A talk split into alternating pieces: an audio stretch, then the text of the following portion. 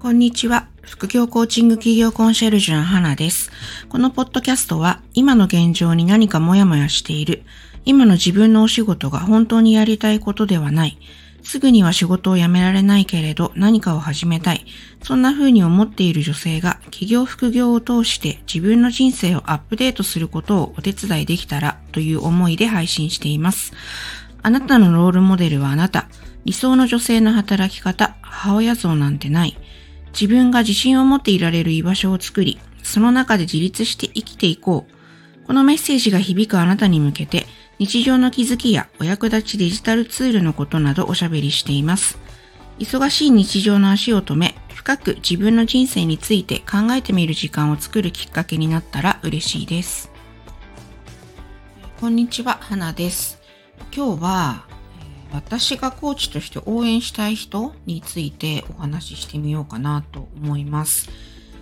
えー、私は副業コーチング企業コンシェルジュとして活動していますが、まあそうやってコーチっていう風に特別名乗っていないんですけど、実はまたの名を分岐点コーチと言います。なんだその分岐点コーチっていう感じなんですけど、あの、それはおいおいお話ししますが、えー、私がコーチングに期待することについてまずお話ししてみようかなと思うんですけど、あの、私がコーチングに期待することは、過去の延長線上の未来ではなく、自分一人ではとてもじゃないけど思い描けないような突拍子もない壮大な未来を、まあ、一緒に作っていってくれることをコーチングに期待しています。まあ、私はコーチとして活動してますけど、クライアントとしてコーチングを受ける立場でもあるので、私がコーチングに期待することっていうのは、まずそこがあります。セルフコーチングでは、ちょっと限界があるなというふうに思っていて、やっぱり自分が、あの、自分の経験でしかものを測れないので、や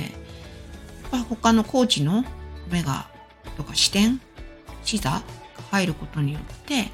なんか自分の新しい未来が作れるんじゃないかなっていうそこをまずはコーチングに期待しています。で、そこに向かう原動力を内側からノウハウじゃなくて内側から与えてくれて本来の自分を取り戻し受け入れる作業っていうのを一緒にしてくれるっていうことを期待しています。まあ、つまり私はこういうことをクライアントさんに提供できるようなコーチになりたいなと思って日々学んでいるところです。で、先ほど分岐点コーチっていうふうに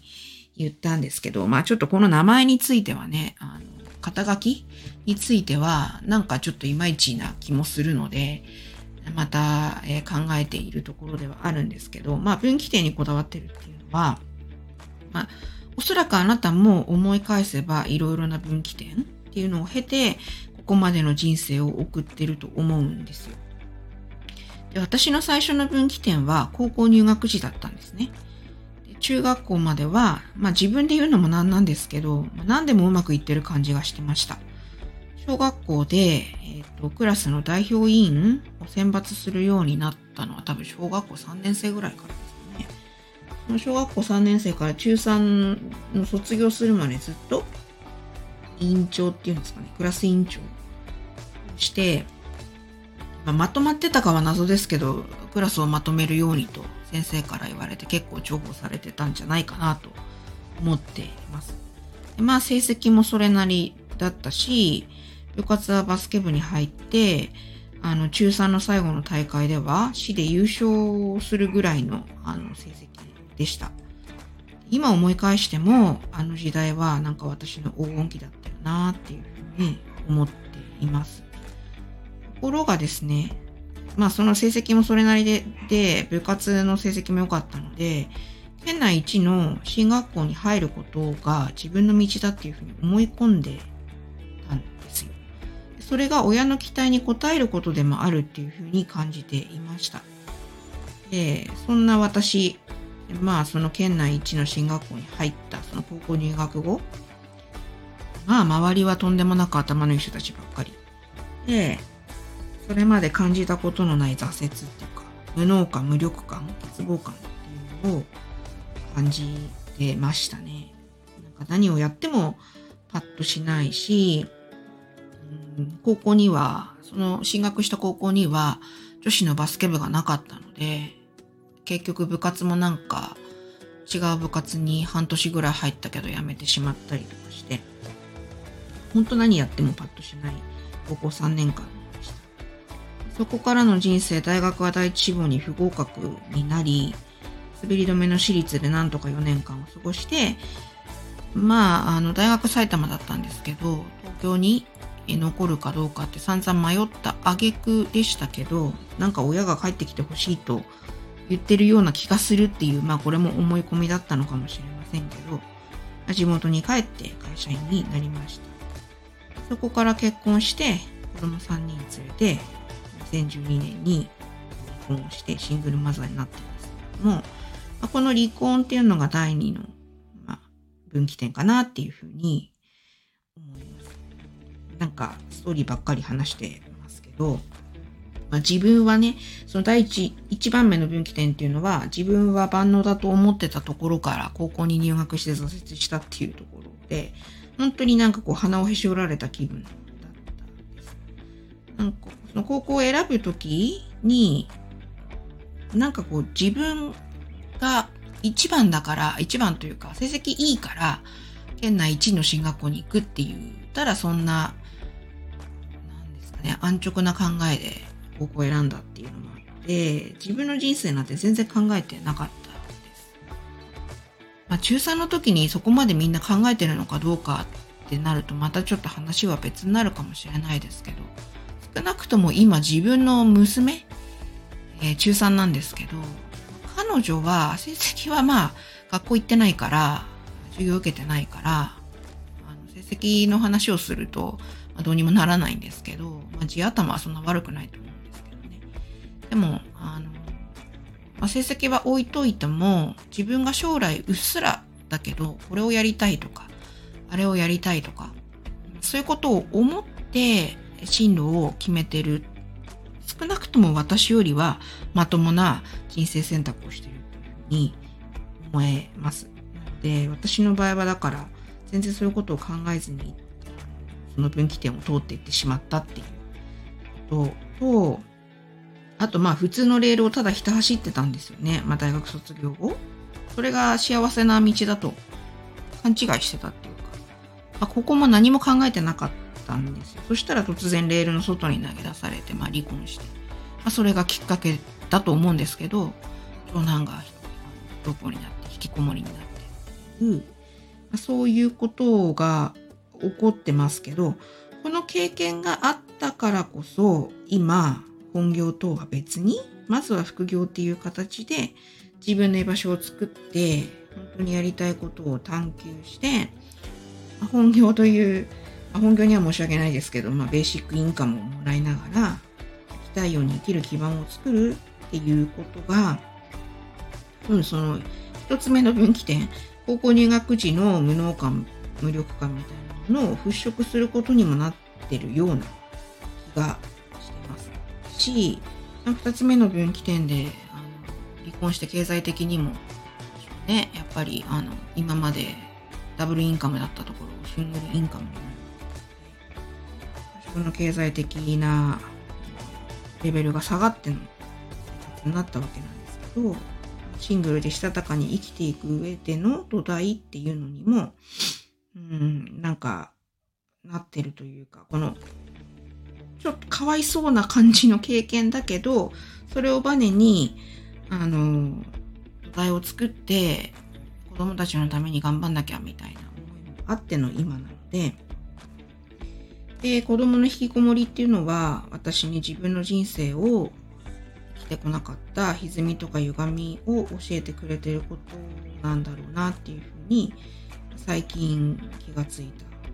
まあ、この辺のエピソードについては、私の今のコーチングの先生である吉川ゆりさんのポッドキャストでも話させている、あさせてもらっているので、そちらも聞いてほしいなと思うんですけど、まあちょっと長々とお話ししてしまったんですが、私のこの人生を、人生の経験、まあ、6月末に50歳を迎えて半世紀生きたわけなんですけど、この50年間の経験から、私が今応援したい人対人支援をする時って結局自分も何かそういう深い傷を負ったりとか何か辛いことがあってその経験から脱するためにこういうことやってきたああいうことやってきた。だからあのそういう人たちを応援したいみたいな気持ちになるからこそ対人支援の道に進んでいくのかなっていうふうによく言われることだし私もそういうふうに思ってるんですけど私のこの50年間の経験、まあ、50年って言ってもまあ社会人、まあ、高校ぐらい18歳ぐらいからの経験なんでしょうけどその経験がどんな方に対人支援に生かしていけるのかなって考えていて私が応援したいっていうのはしたい人っていうのはなんとなくここまでの人生を送ってきてしまってあまり考えずに私のようにね考えずにここまで来ちゃったみたいな。もしいたらもっと自分が輝ける場所を探したいっていうような方とか、まあ、シングルマザーで、まあ、シングルじゃなくても女性忙しいので、まあ、多忙を極めてる人であっても本来の自分を取り戻して生き生きと生きていくための基盤を作りたい人とかあとはまあ子供たちと、まあ、忙しさゆえに、まあ、やっぱりなんだかんだ、まあ、ワンオペで育児してる方も同じだと思いますけどちゃくちゃ忙しいですよね。ある一定の時期までは。私はもう一番下が中3なのでで2番目はもう大学であの地元にいませんので、えー、全然子育てについては手かからないです。やっぱりある一定のところまではめちゃくちゃ忙しいと思うんですよね。でもそういう子供たちと向き合えずにこう自分を責めてしまってるみたいな人がいらっしゃると思うんですけど、それはまあ思い込みだと思うんですけど、そういう方を応援したいなっていうふうに思っています。こういうふうに喋ってるんですけど、私もついこの間までなんか自分のあの人生というかつら辛いことだったりとか、蓋をこうしてきてたんですよね。ついこの間まで。で、あの、そんなことはよくあることだみたいな感じで、深く自分の内面に潜らなかったんですよ。でも潜ったら、それはコーチングを受けたりして、深く自分の内面に潜ったら、なんか自分のやりたいことっていうのがはっきりしてきたっていう経験もつい最近あったので、まあ、ブレイクスルーだったなっていうふうに思うんですけど、まあ、そういう体験も、えー、これを聞いてくださっているあなたにしていただけたらなっていうます。まあ、私はあの副業コーチング企業コンシェルジュって言ってその起業したてとかこれから起業するとか、まあ、数あるデジタルツールをどういうふうに使っていったらいいかわからないとか、まあ、ノウハウが中心になってこうお伝えしたりすることが多いんですけどでもなんでそういうことをしたいのかって考えた時にやっぱりあのそういう方たちの中に自分の新しい居場所を見つけたいとか本業の他に副業で何かをやるっていうことは新しい自分を見つけることでもあると思うからノウハウだけをあの伝えするだけじゃない時間にしたいなっていうふうに思っているところでもあります。なので、えー、今日は私がコーチとして応援したい人、そして私がコーチングに期待することなどについてお話をしてみました。あのもしご興味ありましたら体験セッションなど